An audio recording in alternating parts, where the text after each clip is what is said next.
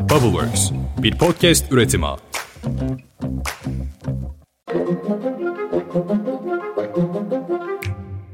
Merhaba, bugün 2022 yılının son ayının ilk günü. 1 Aralık yani kafanız karışmasın. Demem o ki koskoca 2022 de gitti gidiyor. Neyse biz 5 dakikada dünya gündemine bakalım. Ben Özlem Gürses. Başlıyoruz.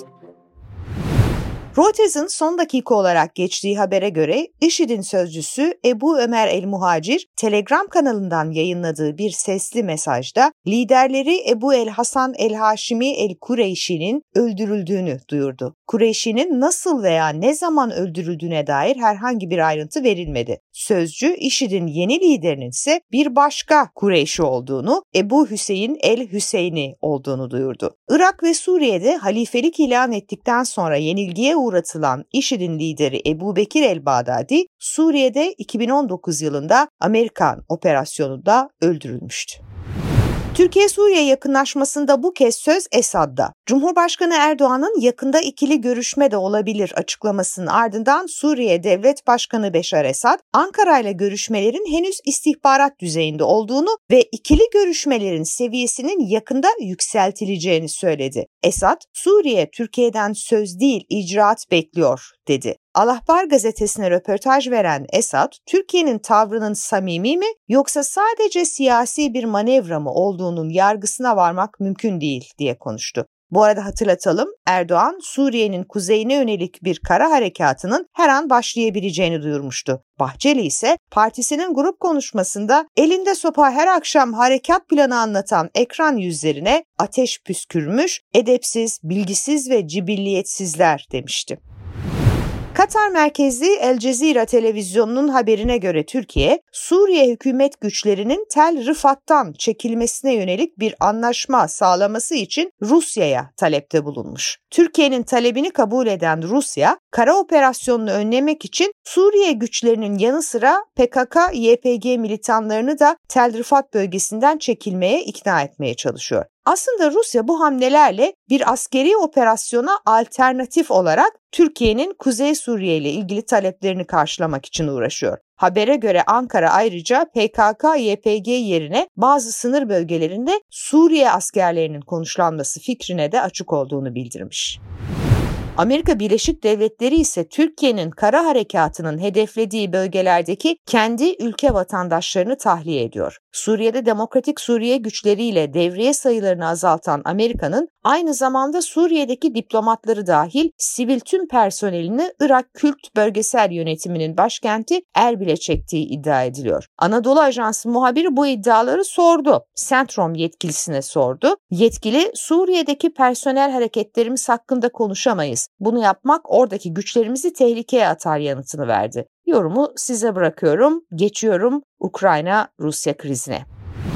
Rusya'yı yaptırım paketleriyle sıkıştırmaya çalışan Brüksel yeni hamle hazırlığını açıkladı. Avrupa Birliği Komisyonu Başkanı Ursula von der Leyen, Rusya'nın Ukrayna'da işlediği olası savaş suçlarının araştırılması ve yargılanması için Birleşmiş Milletler'in desteklediği bir AB özel mahkemesi kurulmasını önerdi. Leyen sosyal medya hesabından Rusya ve Ukrayna savaşı ile ilgili görüntülü bir mesaj yayınladı. Diyor ki Rusya'nın Ukrayna'da yıkım, ölüm ve tarifsiz acılara sebep olduğunu izledik. Şimdiye kadar 20 binden fazla sivilin ve 100 binden fazla Ukrayna ordusu mensubunun öldüğü tahmin ediliyor. Lahey merkezli Uluslararası Ceza Mahkemesi savaşın başlamasından kısa bir süre sonra aslında bir soruşturma başlatmıştı. Ancak bu mahkeme Ukrayna'daki savaş suçları için gerekli kovuşturma yetkisine sahip değil. Ukrayna ise bir süredir savaşı başlatmaktan sorumlu tuttuğu Rus askerleri ve siyasi liderlerinin yargılanması için özel yetkili bir mahkeme kurulmasını talep ediyor.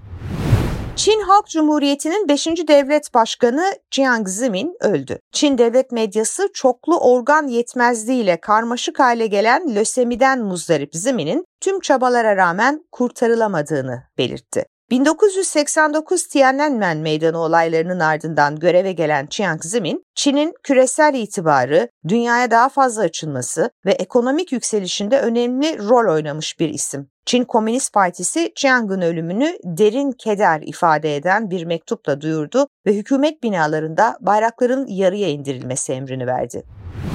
Amerikan Senatosu uzun süredir tartışılan eşcinsel evlilik hakkının yasal koruma altına alınmasına yönelik bir tasarıyı Kongre'deki demokratların mücadelesi sonucu oy çokluğuyla kabul etti. Amerika Birleşik Devletleri'nde Senato Genel Kurulu evliliğe saygı yasası başlıklı bu tasarıyı oyladı. 36 hayır oyuna karşı 61 evet oyu çıktı. Tasarı bir sonraki aşamada Temsilciler Meclisi Genel Kurulu'na gidecek. Burada da gerekli oy çokluğu sağlanırsa yasalaşması için bu kez Amerikan Başkanı Joe Biden'ın masasında olacak. Amerika Birleşik Devletleri'nde hali hazırda yüksek mahkemenin 2015 tarihli kararı uyarınca eşcinsel evliliklere zaten izin veriliyor. Ancak yüksek mahkeme daha önce kürtajı güvence altına alan kararı iptal etmişti. Bu karar da iptal edilebilir diye endişe ediliyordu. Onun için demokratlar bu hakkın federal bir yasayla güvence altına alınması gerektiğini vurgulamışlardı. İşte bu tasarı tam da onun için çıkartıldı.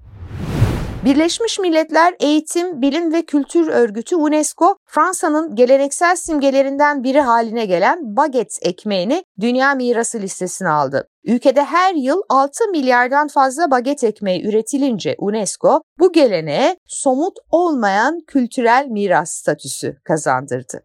Bugünlük bu kadar. Yarın yine sabah erken saatlerde karşınızda olacağım. O zamana dek hoşçakalın.